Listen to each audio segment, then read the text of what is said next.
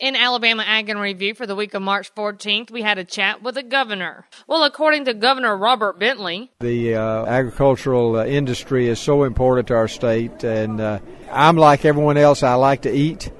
And so uh, I, I, want our farmers to do well. And, uh, you know, farmers have to live by faith every day because they're at the mercy of uh, so many things that they have no control over and I just appreciate what they do. And as we enter the third week of Alabama's 2011 legislative session, the governor says another challenge all of us are facing is balancing the budget. You know, we we just have to do what we have to do. I mean, it, we uh, by law have to balance a budget. But Governor Bentley adds that it will get better. We're going to work hard. We're going to do what's right. We're going to streamline government, and uh, we're going to get through this. I, am optimistic. I, I'm I'm a person of hope. Uh, we're going to do what we have to do, but things are going to get better. And I just want people out there to realize that. With livestock news, Randall Weiseman had this on the CAFO rule. Earlier this week, in a unanimous decision, a federal court ruled the U.S. Environmental Protection Agency cannot require livestock operations to obtain Clean Water Act permits unless they are discharging manure into a waterway of the United States.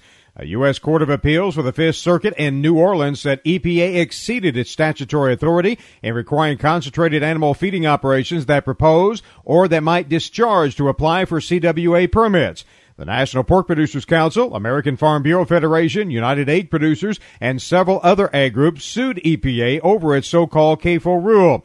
EPA had sought to require permits even for operations that had a potential to discharge. And we wrap up for this week with this question from Everett Griner. All right, if I invest my money in a piece of land, it's up to me to decide what crops I want to grow, right?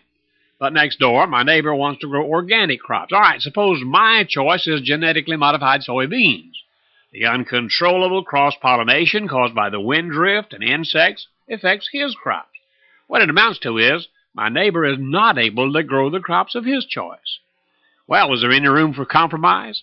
If the disagreement goes to court, can the court justify a decision? This is a controversy that's happening right now, and so far, negotiations, court orders, even the Department of Agriculture have not come up with an acceptable solution. So far, science has given GM crops a clean slate. They're safe, but a field of transgenic alfalfa next to a field of organically grown tomatoes? Uh uh-uh. uh. It's not going to work. So, whose rights will prevail. And remember, you can find these stories along with all the week's Southeast AgNet reports on our website at southeastagnet.com. I'm Julie McPeak with Southeast AgNet's podcast.